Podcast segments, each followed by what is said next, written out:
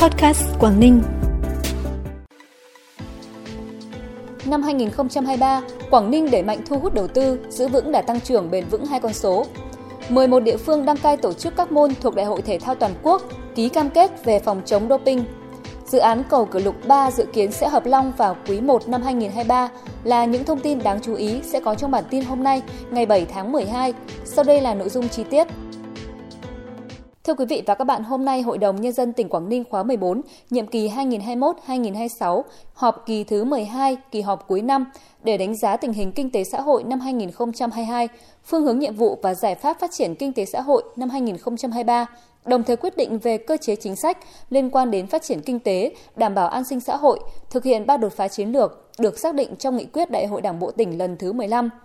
Năm 2022 với chủ đề công tác thích ứng an toàn, linh hoạt, kiểm soát hiệu quả dịch COVID-19, giữ vững đà tăng trưởng, phát triển nguồn nhân lực chất lượng cao, tỉnh đã huy động sức mạnh của cả hệ thống chính trị, phát triển kinh tế ổn định, cơ cấu kinh tế chuyển dịch đúng hướng, dịch vụ hiện đại, giữ vững đà tăng trưởng hai con số trong 7 năm liên tiếp, hoàn thành và hoàn thành vượt mức 13 trên 13 chỉ tiêu kinh tế xã hội và môi trường đề ra. GRDP năm 2022 ước đạt 10,28%, thu ngân sách nhà nước đạt trên 55.000 tỷ đồng, thuộc nhóm các địa phương dẫn đầu cả nước. 100% địa phương cấp xã, cấp huyện và tỉnh Quảng Ninh đã cơ bản hoàn thành nhiệm vụ xây dựng nông thôn mới. Để chuyển sang giai đoạn xây dựng nông thôn mới nâng cao và nông thôn mới kiểu mẫu gắn với đô thị hóa có chiều sâu, hiệu quả và bền vững. Phát biểu tại kỳ họp, Bí thư tỉnh ủy, Chủ tịch Hội đồng Nhân dân tỉnh Quảng Ninh Nguyễn Xuân Ký nhấn mạnh, năm 2023, Ban chấp hành Đảng Bộ tỉnh đã ra nghị quyết số 12 ngày 28 tháng 11 năm 2022 về phương hướng nhiệm vụ năm 2023 với 12 chỉ tiêu về kinh tế xã hội môi trường, đồng thời xác định chủ đề năm là nâng cao hiệu quả thu hút đầu tư và chất lượng đời sống nhân dân. Quảng Ninh quyết tâm giữ vững đà tăng trưởng hai con số của giai đoạn 2021-2025, xây dựng địa phương trở thành tỉnh dịch vụ công nghiệp hiện đại, trung tâm du lịch quốc tế, trung tâm kinh tế biển, trung tâm phát triển năng động toàn diện của phía Bắc, đầu mối giao thông quan trọng của cả nước. Tỉnh phấn đấu GDP bình quân đầu người đến năm 2025 đạt trên 10.000 đô la Mỹ, đạt tốc độ tăng trưởng tổng sản phẩm trên địa bàn GRDP năm 2023 tăng trên 10%, tổng thu ngân sách nhà nước trên địa bàn đạt trên 54.000 tỷ đồng, tổng vốn đầu tư toàn xã hội tăng trên 10%.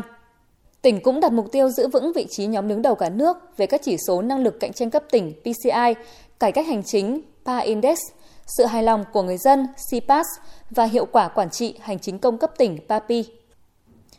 Tại Cung Quy hoạch Hội trợ và Triển lãm tỉnh, Ban tổ chức Đại hội Thể thao Toàn quốc lần thứ 9 năm 2022 vừa tổ chức hội nghị trưởng đoàn Đại hội Thể thao với sự tham gia của 65 đoàn từ các địa phương, tỉnh, thành, ngành.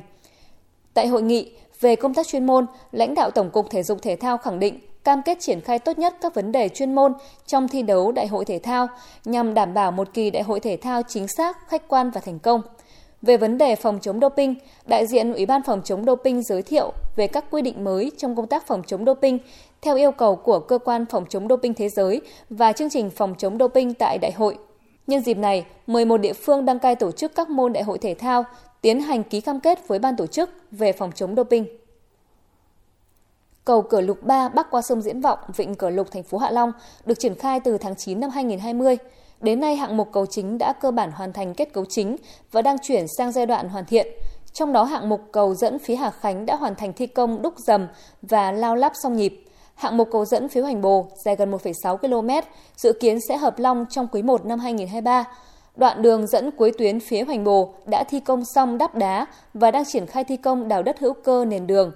Dự án cầu cử lục 3 bắc qua sông Diễn Vọng thành phố Hạ Long dài hơn 2,6 km, có tổng mức đầu tư hơn 1.700 tỷ đồng. Sau khi hoàn thành, cầu được kỳ vọng sẽ đáp ứng nhu cầu kết nối nhanh, phục vụ nhân dân các phường xã trung tâm của huyện Hoành Bồ trước đây với trung tâm thành phố Hạ Long.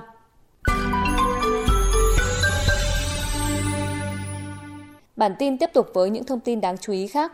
Thanh tra Sở Thông tin và Truyền thông Quảng Ninh vừa ra quyết định xử phạt hàng loạt cơ sở in trên địa bàn hoạt động khi chưa được cấp phép với tổng số tiền hơn 300 triệu đồng.